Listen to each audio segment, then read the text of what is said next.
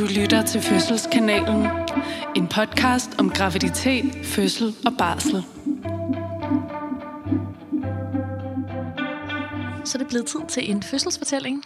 Ja, Og vi har jo virkelig lavet det perfekte setup her.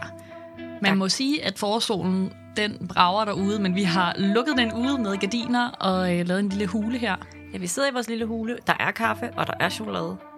Så alt skal nok gå, men det er dejligt vejr derude. Det er det. Det må vi komme tilbage til bagefter. Ja. Jeg tænker, Fred, at du bare kan læne dig tilbage, og så øh, går jeg i gang med dagens historie, som er sendt af en lytter, der hedder Michelle. Det lyder perfekt. Hun starter med lidt forhistorie.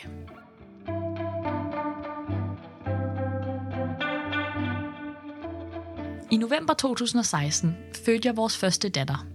Long story short, hun kom til verden ved et akut kejsersnit efter en igangsættelse, da jeg var 37 uger og 6 dage henne, fordi jeg pludselig udviklede svær svangerskabsforgiftning. Igangsættelsen bestod i, at de først tog mit vand, og lidt senere satte et V-drop til, hvilket resulterede i uafbrudte V'er de næste knap 24 timer. Jeg nåede faktisk de famøse 10 cm, men min datter var stjernekikker og havde sågar drejet hovedet opad og lidt til siden, mente de. Hun sad i hvert fald godt og grundigt fast. Under kejsersnittet blev jeg meget dårlig. Måske på grund af udmattelse.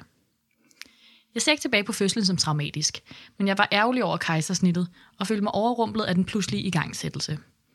Min største drøm i forbindelse med min anden graviditet og fødsel var at få lov til at føde uden en igangsættelse, og at det blev en vaginal fødsel. Min fødselsberetning af vores anden datter er delt i tre. Tiden op til fødslen, selve fødslen og mit efterfødselsforløb. Vi starter med tiden op til fødslen. Jeg får lyst til lige at indskyde her kort, at øhm, det er jo også, altså, hun siger, hun har sådan var overrumplet og, øhm, og følte sig, ja, måske en lille smule ikke klar til fødsel, og det kan man jo godt forstå, når man bliver sat i gang i uge 37. Og det er jo der, hvor svær, øh, svangerskabsforgiftning bare er sådan en situation, hvor øh, igangsættelse giver rigtig god mening. Altså også selvom at det så ikke er det fødselsforløb, man ligesom øh, drømte om, man ender ud i, så, øh, så kan det bare være rigtig, rigtig farligt for den gravide krop, og det er der, hvor øh, igangsættelse virkelig øh, har sin berettigelse i, i høj grad. Ja, det er virkelig rigtigt. Og det er også et af de tilfælde, hvor langt de fleste jo siger ja til igangsættelsen, mm. og, og få dage kan betyde noget. Ikke? Øhm, men det er da det er tidligt. Det er de færreste, der føder på det tidspunkt, så øhm, man kan godt forstå, at hun blev overrumplet. Ja, og det kan jo også godt være, være det, der ligesom har gjort sig gældende, at fordi det var så tidligt i graviditeten, at kroppen bare ikke var klar øh, til at, at føde, og, og måske også i hvert fald, når man tager vandet, øh, er der også en øget risiko for, at barnet får indstillet sig dumt og sådan noget. Så der er sådan, når man sådan lige hører hende, selvom det er meget kort beskrevet, så øh, kan min jordmorhjerne godt se, hvordan det ene ligesom kan have ført til det andet, til det tredje, ikke? Også, og, og der måske ligger en forklaring der på, hvorfor det så endte, som det gjorde. Ja. Men lad os gå videre til tiden op til fødsel nummer to. Jeg har i hele graviditeten døjet med white coat syndrome, og jeg måler derfor som regel blodtryk hjemmefra. Den eneste, der kan måle mit blodtryk, er min faste jordmor, som på en eller anden måde kan mane mit lidt labile blodtryk til ro. Og vi kan jo lige fortælle, at hvis man ikke ved, hvad white coat syndrome betyder, så øhm, det ligger lidt i ordet, men det betyder, at man simpelthen kan få et forhøjet blodtryk af, at det bliver målt af en i hvid kittel. Øh, det vil sige, det der med at sidde enten i jordmorkonsultationen eller inde på et hospital, og der er en fagperson, man ikke kender så godt, som måler ens blodtryk, det kan gøre, at man sådan man kan nogle gange få sådan lidt præstationsangst, og det kan også bare være en uvant situation, som gør, at blodtrykket faktisk bliver højere af det. Og så ser vi nogle gange, at hvis man enten øh, får jordmoren til at forlade lokalet, og så selv måler det, eller hvis man måler det derhjemme, så kan man have et meget lavere blodtryk. Mm.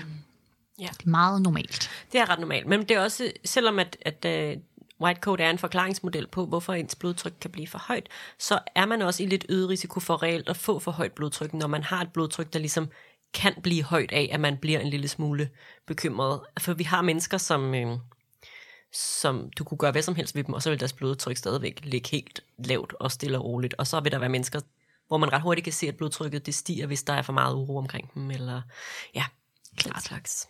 Klart, hun har nok, ja, som hun selv siger, et lidt labilt blodtryk. Jeg er til regulært jordmortjek lige op til min termin.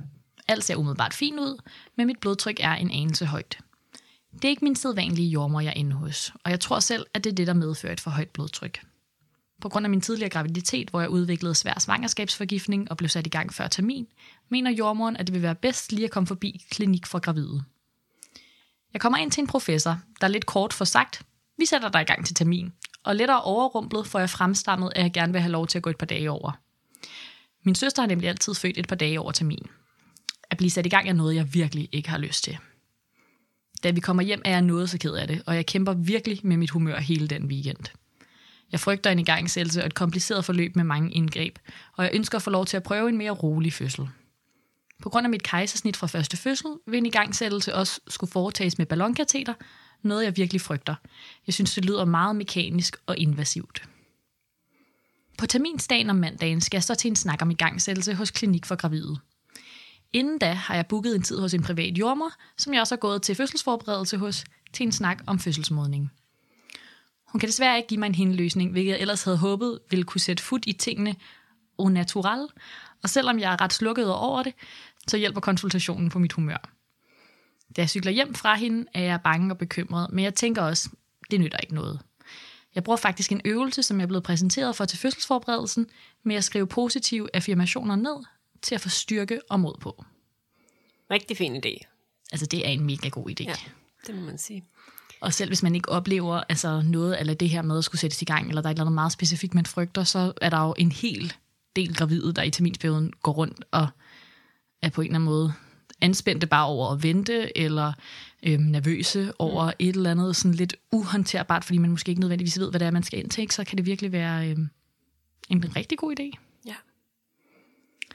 Senere den mandag kommer jeg ind til en utrolig sød fødselslæge, og vi aftaler at give det lidt ekstra tid til om fredagen. Mit blodtryk er nemlig faldet lidt over weekenden. Vi laver en ny aftale om onsdagen. Samme aften er mit blodtryk faldet og helt normalt, og faktisk er det helt utrolig fint. Om onsdagen aftaler vi derfor, at igangsættelsen kan aflyses.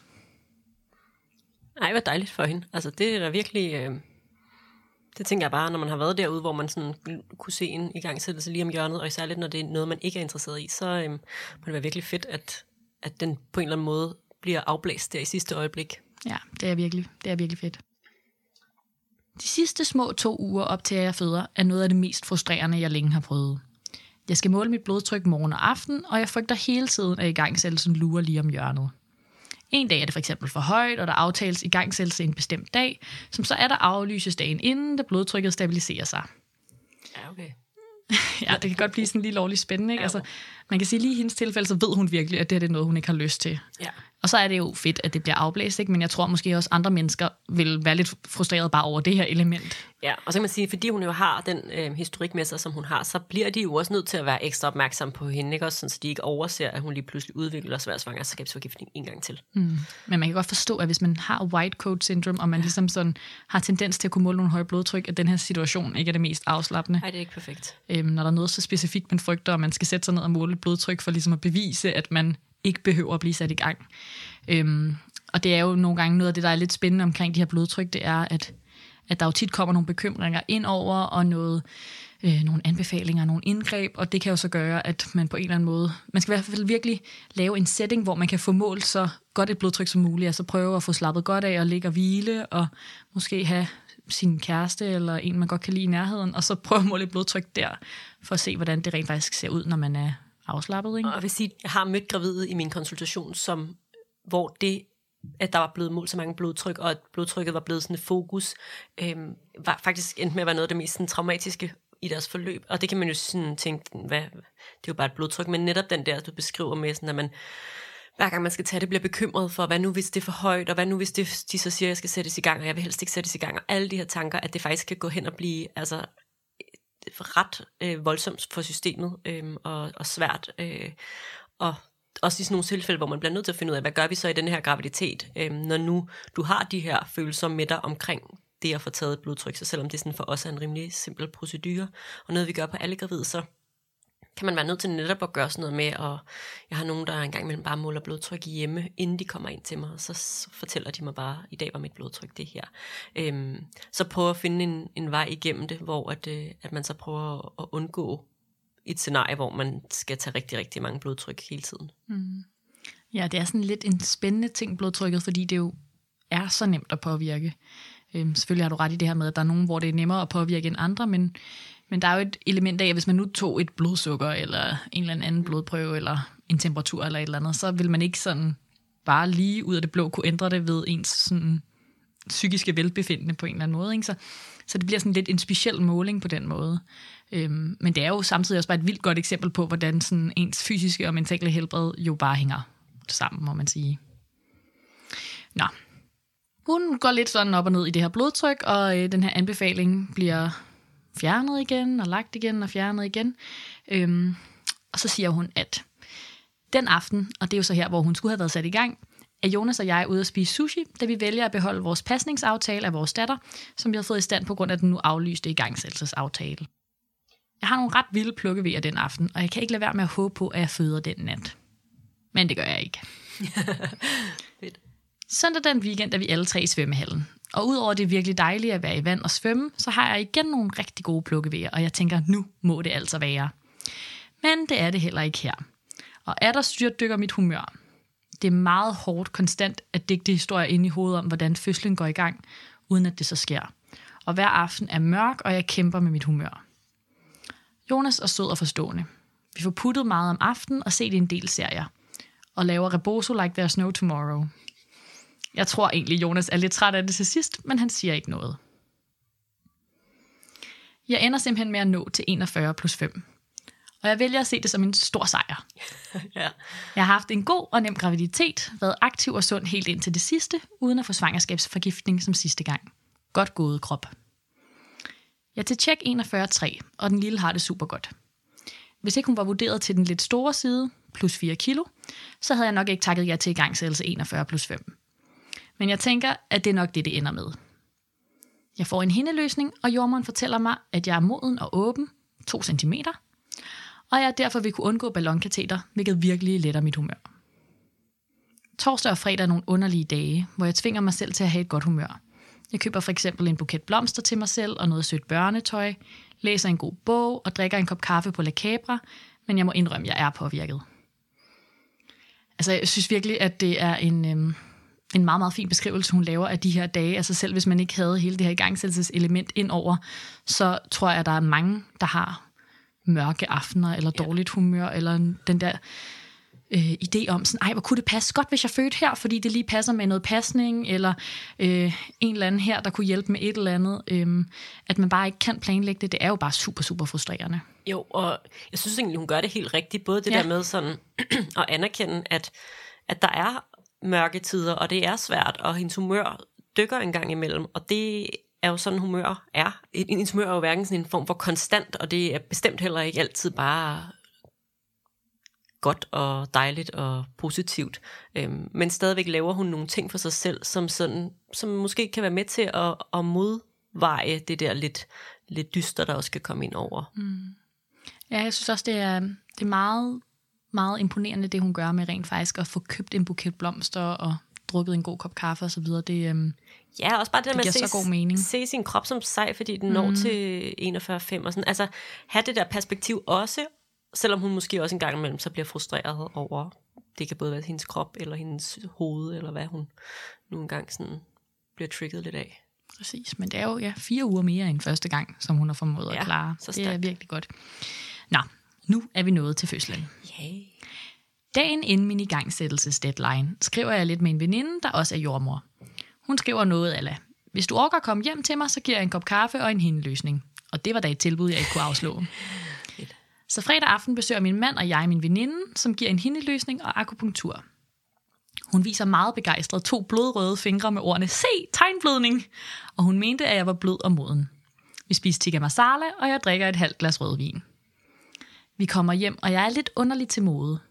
Jeg er nervøs, for nu ved jeg, at jeg skal sættes i gang dagen efter, og jeg har virkelig svært ved at sove. Måske omkring klokken to vågner jeg ved at have reelle vejer. Ikke plukke vejer. Jeg kan faktisk ikke helt forstå det, og jeg tænker, at det bare er ønsketænkning. Men efter noget tid, så vækker jeg Jonas og fortæller ham det. Vores datter er aften inden blevet afhentet af farmor og farfar, fordi vi skulle have været sat i gang. Perfekt. Totalt perfekt. Åh, oh, hvor dejligt. V'erne tager sig småt til i styrke og regelmæssighed. En V hver 8. 10. minut er et minuts varighed. Jeg kan snilt være i dem og tænker piece of cake og prøver at sove lidt imellem dem. Efter noget tid tænker jeg, at jeg vil tage et bad og få lidt at spise for at tanke op på god energi. Sidste gang varede fødslen jo 24 timer, og jeg tænker, at jeg må forberede mig på en lang proces. Når jeg går rundt, kommer vejerne hurtigere, men de er lidt mildere. I badet vasker jeg hår og lægger sågar en ansigtsmaske. Jeg elsker det her. Det synes jeg er så godt. Det var overskudsagtigt også. Der er tændt sterinlys, og der er helt stille. Jeg lægger mig ind i sengen igen for at hvile mellem vejerne. Det er en meget rolig, hyggelig, intim og glædelsesfuld stund. Vejerne bliver lige så stille kraftigere, og vi ringer til fødegangen for at informere om, hvordan det går. Ved en 5-6-tiden tænker jeg, at det vil være godt at komme afsted til fødeafdelingen. Jeg har jo også et kejsersnitsar at tage hensyn til. Og det er jo rigtigt, at når man øh, har et kejsersnit bag sig, så vil vi gerne have, at man kommer en lille smule tidligere ind på hospitalet. Øhm, og det er simpelthen fordi, at vi skal holde øje med, at øh, arret har det, som det skal, og ikke er, bliver påvirket negativt af vejerne. Lige præcis. Og det der med at have meget kraftige og regelmæssige vejer i lang tid derhjemme, der vil vi hellere have, at man så, ja, når man har de kraftige regelmæssige vejer, er inde og bliver overvåget. Ja, lige præcis. Jeg har en V ude i opgangen, som jeg tager op ad trappen. En ved udenfor, hvor jeg læner mig op ad muren, og en stående op ad taxaen, inden jeg kan stige ind. Taxaturen er ret hyggelig med P4 i radioen. Sent på natten, tidlig om morgenen. At ankomme til fødestuen helt af os selv med vejer, var noget, jeg virkelig havde drømt om. Så uden for fødeafdelingen tager vi lige et øjeblik og tager det ind. Vi er så glade. Vi græder lidt begge to. Vi ankommer 6.30 cirka. Vi går op på fødegangen, og jeg tager en V stående op ad trappen og endnu en op ad et bord med vand. En jordmor får måske fri og smiler til os, som hun går forbi. En anden jordmor kommer hen til os. Jeg får en V og tager den op ad en stol på gangen. Jonas og hende snakker. Vi får fødestue nummer 33. Jeg bliver undersøgt af 5 cm. Jonas pakker ud, tænder vores elektriske sterinlys, og jeg spiser kiks og drikker en juice. Jeg sidder på pilatesbolden og bouncer blidt og nikker op og ned med hovedet, når der er en V. Spænder af under og i pausen. Slapper af i hænderne. Den bold bliver min bedste ven, for uden vores elektriske varmetæppe til min lind. Jordmor R kommer ind 7.15 cirka. Der er også den sødeste Sosu, S, som går ind og ud af stuen løbende. Hun siger, at jeg har et dejligt smil, og jeg fortæller, at jeg bare er så glad. Vi snakker sammen og tuner ind på hinanden. Jeg viser jordmor R min liste med tanker og ønsker, og hun siger, at det er så fin en liste. Vigtigst på listen er, at jeg har beskrevet min tidligere oplevelse med det akutte kejsersnit, og hvordan jeg fik det dårligt. Og skulle vi ende i samme situation, så har jeg brug for lidt ekstra omsorg og opmærksomhed. Blandt andet vil jeg gerne holde til hånden eller have en hånd på skulderen. Og det synes jeg jo virkelig er sådan et rigtig, rigtig godt eksempel på, at øh, Michelle her har nogle idéer om ting, hun ikke har lyst til at opleve fra sidste fødsel, men så har hun faktisk også tænkt over, okay, hvis det sker igen, hvad tror jeg så kunne hjælpe mig? Og det er jo en, øh, en meget lille ting, det her med, at der er en, der skal holde i hånden eller holde en hold på skulderen, men det gør jo faktisk en kæmpe stor forskel, især hvis man har det skidt, at man ligesom bare kan mærke, at der er nogen, der er der med en. Øhm, så synes jeg bare, at et rigtig, rigtig godt eksempel på et ønske, man kan skrive ned. Og det gør det jo meget, meget lettere for os som jordmøder og andre personale, at, at vide de her ting. Altså at hun ligesom har reflekteret over, at det, øhm, det er de erfaringer, hun har med sig fra sidste gang, at det er noget, der kunne hjælpe hende i sådan en situation. Så, så bliver det jo bare meget lettere at være, være den person, der ligesom skal give den omsorg, fordi man, man bliver pejlet i en retning.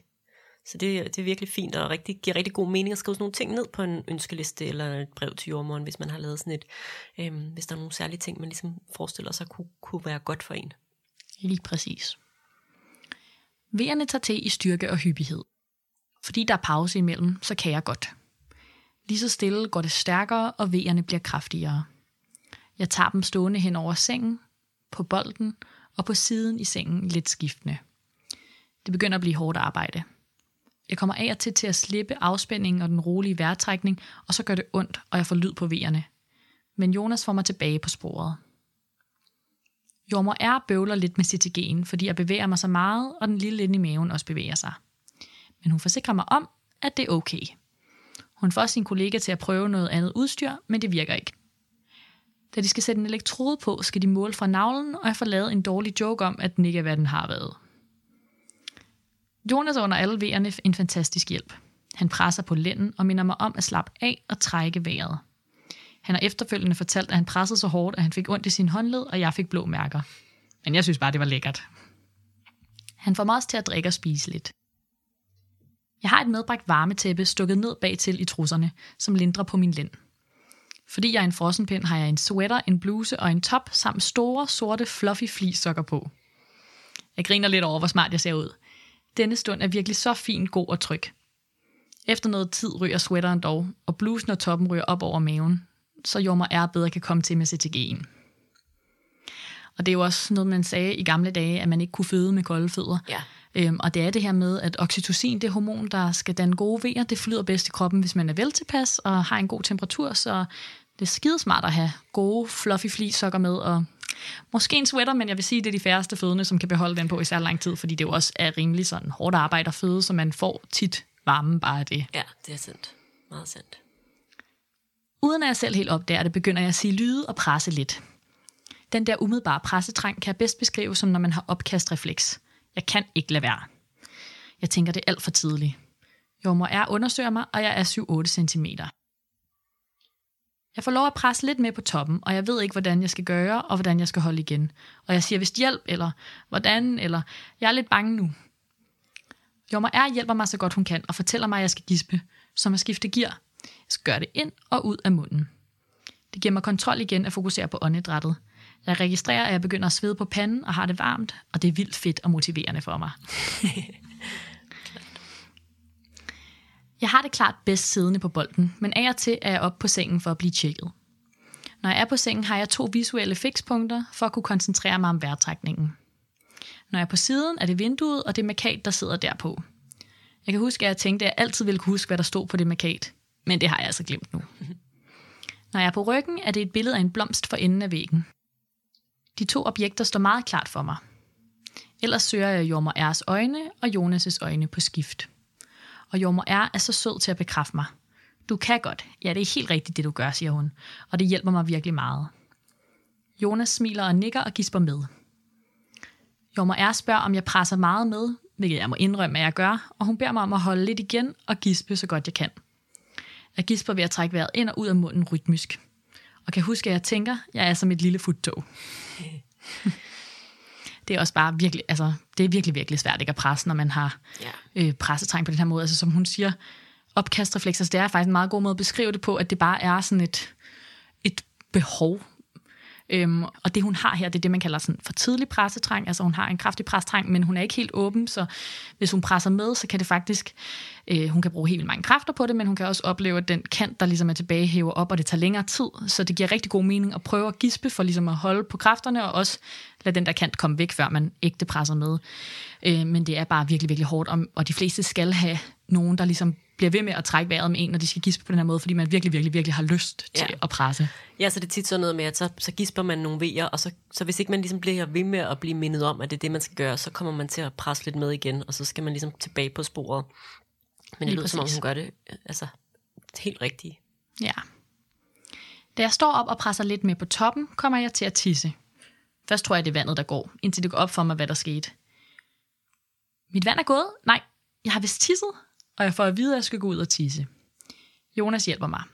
På toilettet og på vej tilbage er jeg for pin, der har nogle dumme vejer, som jeg ikke kan komme godt ind i. De overrumler mig, og her jamrer jeg. Og der kan vi også lige tilføje, det er altså meget normalt, at man kommer til at tisse. Øhm, og på det her tidspunkt er der jo også et hoved, der trykker meget på blæren, så øhm, det, det oplever vi tit. Og der sker bare så mange ting inde i den der krop på en gang, at det bare, altså det der med, man, vi opfordrer jo også meget til, at man giver slip i virkeligheden, altså på indersiden af lårene og i ballerne, og sådan øh, skaber mest mulig plads, så man ikke ubevidst kommer til sådan at spænde op og holde lidt igen. Øhm, og der, det, må, det er bare, det er bare svært. Præcis. Og jeg tænker måske også, at jordmoren beder hende om at gå ud og tisse, fordi grunden til, at der kommer tis ud, er jo nok, fordi hun har en ret stor fyldt blære, og den kan også gøre, at barnet har lidt sværere ved at komme det sidste stykke ned igennem bækkenet, så det giver vildt god mening, hvis man kommer til at tisse lidt på den her måde, eller hvis det er bare lang tid, man har tisset, at sørge for at få tisset. Ja.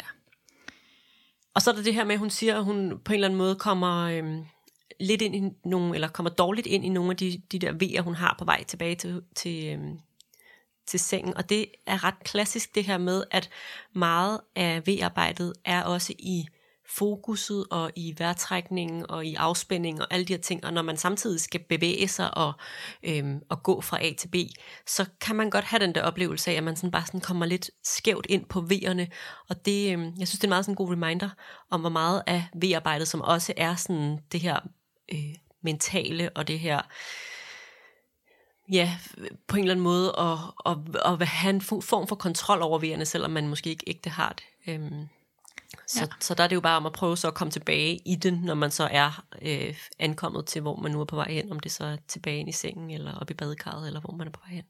Ja, og man oplever også tit, at der er en fødende, som har været i en stilling længe, og virkelig har fået et fokus der.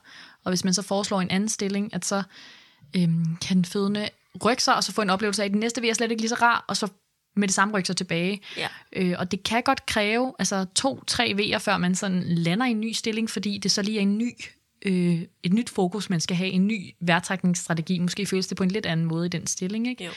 Øhm, og selvfølgelig så er der også nogle stillinger, der bare ikke fungerer for en, men, men, men der er mange, der ligesom kommer i sådan et meget bestemt fokus, og har svært ved at komme ud af det, selvom det måske ja. kunne være hensigtsmæssigt på et eller andet tidspunkt. Ja. Jeg kommer op og står over sengen igen. Sidder jeg måske på bolden igen? Jeg får genvundet kontrollen ved hjælp af Jormer R. og Jonas. Jormor R. spørger, om jeg vil have lattergas, men jeg takker nej og er ovenpå igen. Nu skal du op på briksen, og jeg skal have målt hende. Jeg ved godt, jeg er lidt streng ved dig, men jeg har ikke rigtig fået målt hende så meget, og det skal til at være, siger Jormor R. Jeg nikker og kravler op, og hun tager vandet. Jeg får vist våde sokker, men jeg er inde i mig selv her, og hun fortæller Jonas, at vandet er fint og rent, og at der er meget af det. Den lille får en elektrode på hovedet.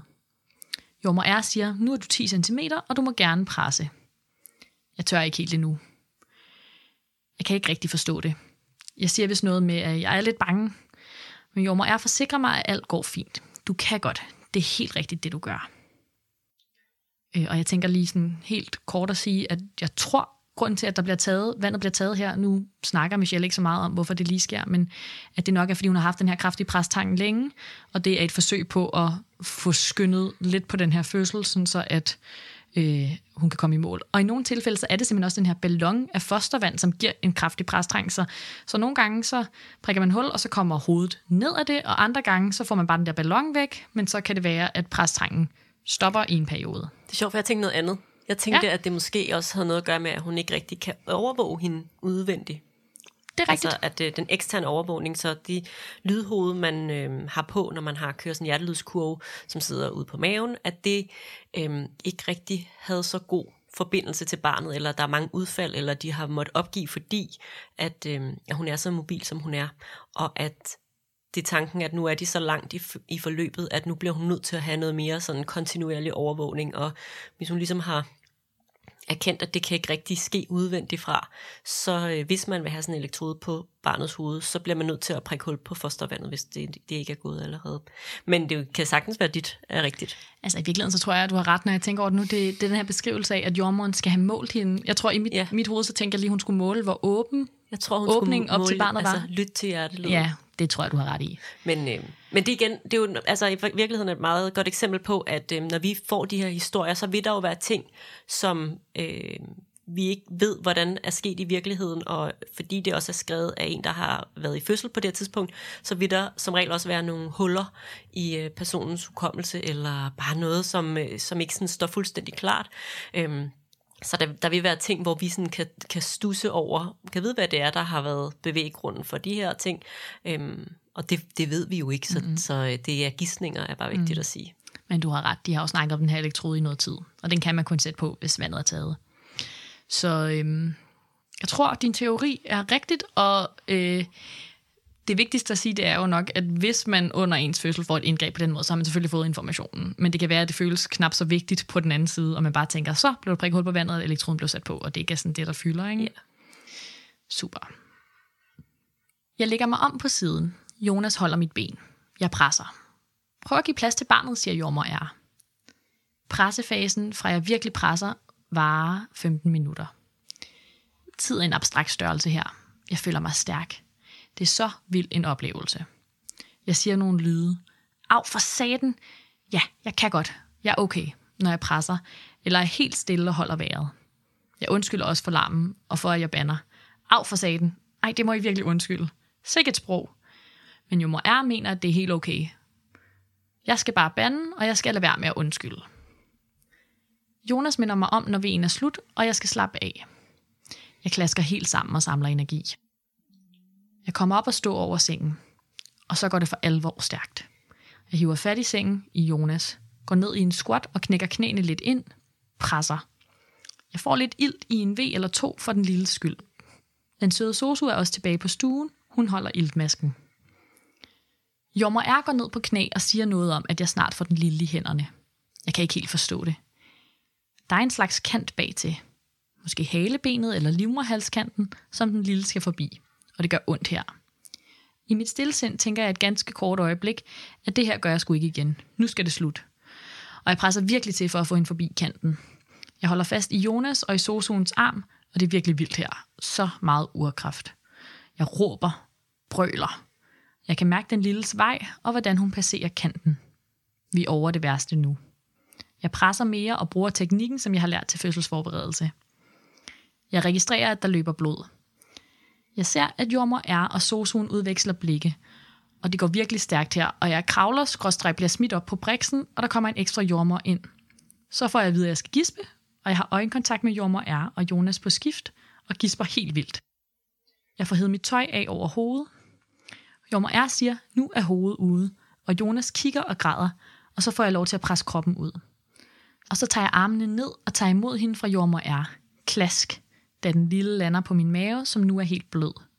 Hun er varm og fedtet og blodig, og hun græder. Og Jonas græder helt vildt. Og der er ingen smerte eller vejer mere, og alt er så fint.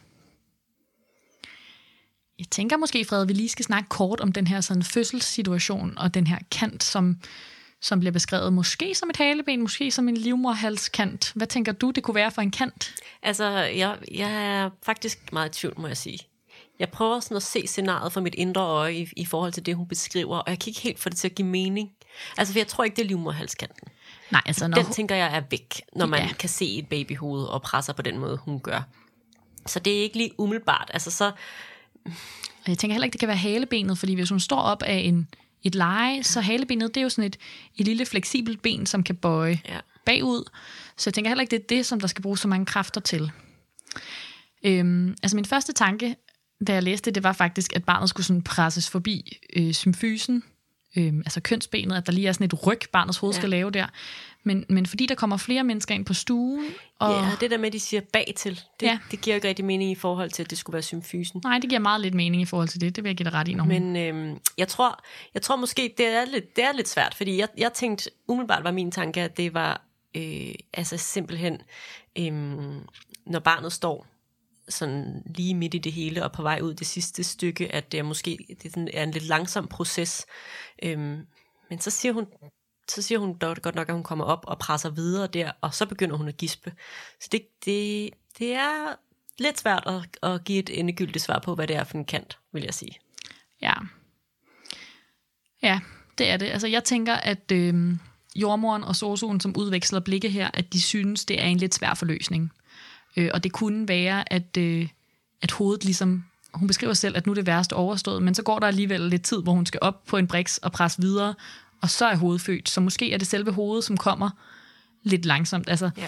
det tager typisk relativt lang tid, hvor at man ligesom kan se lidt af hovedet, og så kan man se lidt mere næste V, og så lidt mere næste V. Men, men når først hovedet kommer frem, og sådan kroner, altså hvor det bredeste punkt ligesom fylder, så plejer hovedet bare at blive født i løbet af nogle sådan sekunder efter det. Og hvis det ikke gør det, så kan det være sådan et, et tegn på, at det måske er et meget stort barn på en eller anden måde, mm. har svært ved at komme lige det sidste stykke, og så giver det rigtig god mening at få flere mennesker ind på stuen, og øh, hvis ikke barnet lige kommer i den stilling, man er i, så skift stilling, altså mm. kom op på ryggen her, i stedet for at stå øh, op ad lejet, for eksempel. Ikke? Ja, det kunne Det det i hvert fald godt være en forklaring på det. Ikke? Øhm, og det, man er bange for i de der situationer, hvor man har et stort barn, og der er en meget langsom forløsning, eller det, som jordmoren i hvert fald vurderer, at, at nu det tager længere tid, end hun lige tænker, det skal, øh, så kan man være bange for, at, øh, at det, der hedder fastsiddende skuldre, ikke? også at, man, at barnet ligesom efter at have født hovedet, øh, har svært ved at komme ud det sidste stykke. Mm. Øhm, det er ikke det, der sker i den her situation. Nej. Men det kan godt være det, hun ligesom har, har været en lille smule opmærksom på, om det kunne være det, der var ved at ske. Præcis, og det her barn er jo også blevet skyndet til over 4 kilo, mm. så jeg tænker, at øh, står man med sådan en fødsel, at man har et barn, som er skønnet sådan relativt stort, og man ikke synes, at hovedet bare lige kommer glidende, så er det super relevant at få flere mennesker ind, for de sidder skuldrene fast, så øh, skal man have noget hjælp, og, og ligesom ind og hjælpe med at rotere barnet ud, og det giver rigtig god mening at være nogle, mm. nogle stykker om det, men det kan vi jo snakke om i en anden episode. Ja, men ikke, vi skal det på I hvert fald så kan man sige, det tager lige et par vejer her at få født det hoved der, men så kommer Bebs også ud, og de har det rigtig godt her. Ja. Efter fødselsforløbet.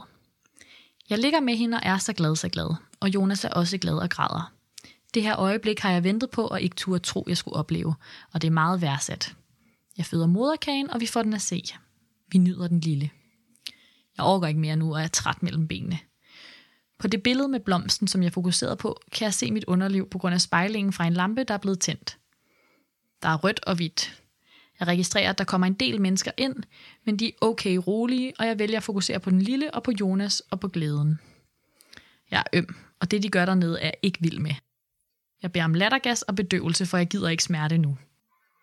Det viser sig, at jeg bløder meget, og de kan ikke forstå hvorfra, så jeg skal opereres. Det er okay. Vi fik en lille time med den lille. Jonas får den lille nu, og jeg bliver kørt afsted. Jommer R er så sød og går med. Fortæller mig om min oplevelse med det akutte kejsersnit fra tidligere, hvor jeg blev dårlig, og narkoselægen og sygeplejersken er så søde til at passe på mig under hele forløbet. Jeg får en hånd på skulderen og bliver holdt i hånden, når jeg har brug for det. Og vi smalltalker lidt undervejs. Jeg får et varmetæppe over mig. Og når de giver mig lidt ekstra bedøvelse eller beroligende, fortæller de mig det, og jeg kan godt mærke, at det snurrer lidt, men det er så fint det hele. Jeg bruger Jonas' målbillede til at holde gejsen igennem operationen. Sommer i vores kolonihavehus. Og tanken om, at til sommer er det her blot en parentes. Jommer R går frem og tilbage mellem os og giver en status. Det viser sig, at jeg har fået en almindelig andengradsbristning samt en lille rift på livmorhalsen, og det er den, der var svær at sy. Og jeg bare bløder virkelig, virkelig meget. Jeg ender med at miste 2,6 liter blod. ja, det er jo en del, må man sige.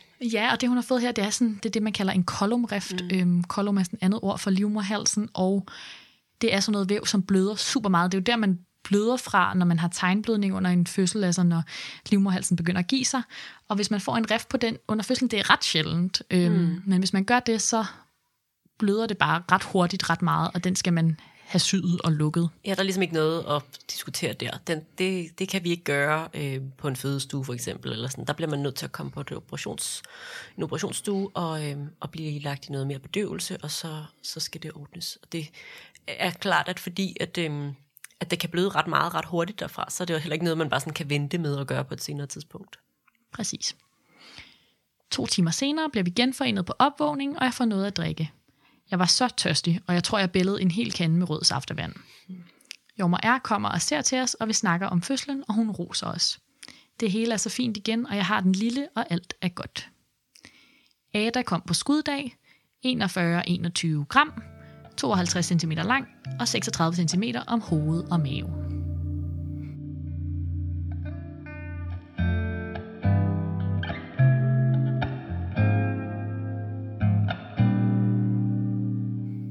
Nå. Ja, det var det. Det er da også vildt, at det var på skuddag, når man går og venter alle Ja. de dage, og så er det lige sådan en særlig dag, man rammer. Ja. Det er lidt specielt at have fødselsdag på skuddag jo. Så er der nogle dage, hvor at, øh, den ikke er der. Er det ikke sådan der? Jo, det er jo, man har kun fødselsdag er hver fjerde år, jo så. Ja, Nej. præcis. Det Det er er, lidt lidt vildt. Øhm, også fantastisk navn. Jeg har jo en, en veninde, som har en datter, Ada. Hun har faktisk været med i podcasten også. Freja. Nå ja, det er rigtigt. Ja. Og fortalt om fødslen af Ada. om sin fødsel ja, af Ada. det er rigtigt. Det var Så- vores aller, aller første fødselshistorie Det var det for mange faktisk. år siden. Mange år siden. Mange år siden. Ja, så det, det kunne jeg bare, mm. det bed jeg lige mærke i. Cute. Jeg har også sådan lidt tænkt over undervejs i den her historie, at det er meget tydeligt, at Michelle har sådan både øh, lavet noget fødselsforberedelse, gået til noget fødselsforberedelse, og virkelig taget det til sig. Altså det her med Ja. de positive affirmationer, øh, og det her med et målbillede. Mm. Øh, og hun bruger det jo også på andre tidspunkter end fødslen, altså i ventetiden og målbilledet bagefter, øh, som jo virkelig er noget med at arbejde med ens sådan, øh, altså angst omkring fødslen, og øh, uroen i ens krop, og prøve at sådan skabe noget ro i ens nervesystem, ikke? som jeg virkelig synes er øh, virkelig sejt, at hun gør, og fantastisk, at det virker for hende også. Ja. Og et godt eksempel på, hvordan der kan findes sindssygt mange værktøjer, som kan være brugbare øh, når man skal gennem en fødsel, og at det måske øh, handler om at finde ud af, hvad, hvad fungerer godt for mig. Og, øh, og her der har hun så taget nogle af dem, øh, af de værktøjer, der findes, og ligesom brugt dem aktivt. Og det virker som om, at det har ret god effekt på hende. Ja, det gør det. Jeg synes, det var en dejlig historie. Bestemt. Virkelig, virkelig dejligt. Tak for den tid. Det var hyggeligt. Det var skam så lidt. Hmm.